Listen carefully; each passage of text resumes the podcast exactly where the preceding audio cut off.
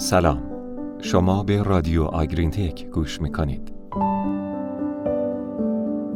سلامی خدمت شما شنونده های خوب پادکست های آگرین تک شما همراهان همیشگی در این شنبه پاییزی هم همراه ما باشید با پادکست این هفته.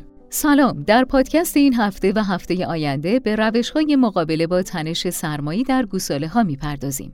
همراه ما باشید لطفاً. وقتی سرما فرا می‌رسه حفظ سلامت و رشد گوساله ها به یک چالش تبدیل میشه. گوساله ها در شرایطی که برای حفظ دمای مرکز بدن نیاز به مصرف انرژی اضافی ندارن عملکرد خوبی دارن. این منطقه به عنوان منطقه خونسای دمایی شناخته میشه. منطقه خونسای دمایی برای گوساله تازه متولد شده بین 10 تا 25 درجه است. در حالی که یک گوساله یک ماهه می‌تونه دمایی بین 0 تا 40 درجه رو تحمل کنه. زمانی که دما به پایین تر از این منطقه می‌رسه و اگه گوساله ها انرژی کافی دریافت نکنن، چربی بدنشون رو برای حفظ دمای بدن مصرف می‌کنن. توجه داشته باشید که گوساله ها فقط با 3 تا 4 درصد چربی در بدن متولد میشن و ذخیره زیادی هم ندارن.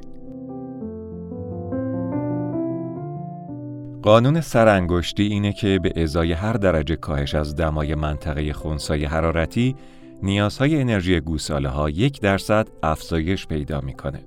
زمانی که دمای هوا به صفر می‌رسه گوساله باید 50 درصد انرژی بیشتری در واحد کالری فقط برای تأمین نیاز نگهداری خودش دریافت کنه.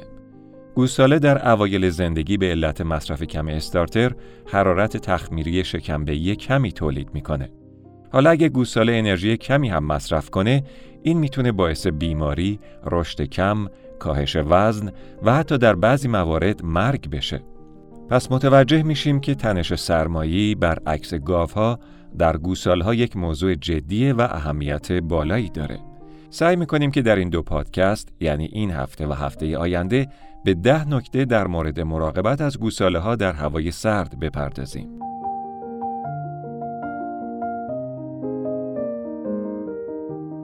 نکته اول در 24 ساعت اول زندگی گوساله ها باید به یک محیط گرم مانند اتاقک های گرم منتقل بشن تا خشک بشن و از لرزش بدنشون جلوگیری بشه.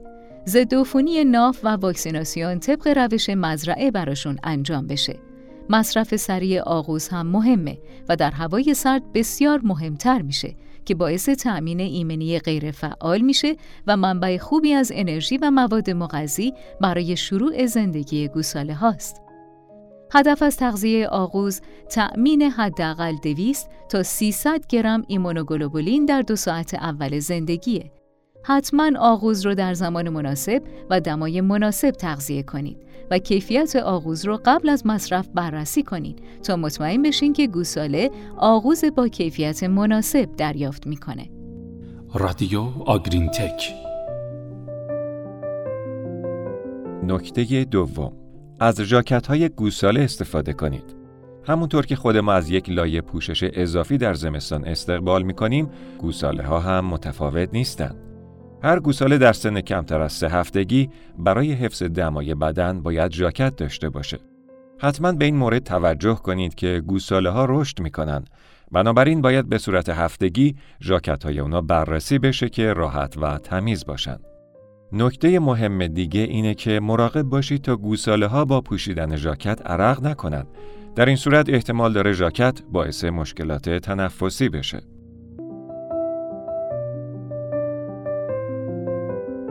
نکته سوم خودتون رو در محیط نگهداری گوساله قرار بدین. گرم و خوش نگه داشتن گوساله ها می‌تونه یکی از بزرگترین چالش های جایگاه نگهداری گوساله باشه. بررسی سریع جایگاه شامل اینه که خودتون چند دقیقه در داخل جایگاه بمونین. در بستر زانو بزنین و زانوی خودتون رو بررسی کنین. زمانی که بلند میشین زانوتون خیس یا خشک. ببینین کیفیت هوا در سطح گوساله چطوره. گاهی اوقات هوای گوساله دانی در ارتفاعی که شما هستین مناسبه ولی در ارتفاع پایین و هم سطح گوساله کیفیت مناسبی نداره. گرد و غبار می‌تونه به سادگی باعث استرس گوساله بشه و حرکت هوای ناکافی می‌تونه باعث تجمع آمونیاک در جایگاه گوساله ها بشه. نکته چهارم گوساله ها رو بررسی کنید. کاه خشک و عمیق بهترین بستر برای گوساله ها در زمستانه. چون اجازه میده که گوساله ها داخل بستر فرو برن و گرمای بدنشون رو حفظ کنن. یک score بستر توسط دانشگاه ویسکانسین ابداع شده که به این شرحه. score 3 پاها قابل مشاهده نیست زمانی که گوساله خوابیده است. اسکور دو پاها تا حدی قابل مشاهده است در زمانی که گوساله خوابیده است. و اسکور یک پاها کاملا قابل مشاهده است در زمانی که گوساله خوابیده است. رادیو آگرین تک نکته پنجم هوای تازه حتی در زمستان هم مورد نیازه. تهویه مناسب زمانی که گوساله در حج یا سالن نگهداری میشه و چه به صورت طبیعی و چه مکانیکی برای سلامت گوساله لازمه. در مورد نرخ مناسب جریان هوا و توزیع هوای تازه در سالن گوساله‌دانی و برای حذف گازها و رطوبت از جایگاه بدون اینکه باعث ایجاد گرد و غبار بشه با یک مهندس صحبت کنید.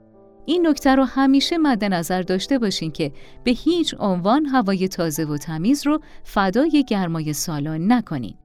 این نکته بسیار مهمیه که متاسفانه در بسیاری از گاوداری ها رعایت نمیشه و در زمستان تمام منافذ ورودی هوا بسته میشه که نتیجهش افزایش گازهای آمونیاک و گرد و غبار در سالن میشه که خودش می‌تونه منجر به بیماری های تنفسی بشه.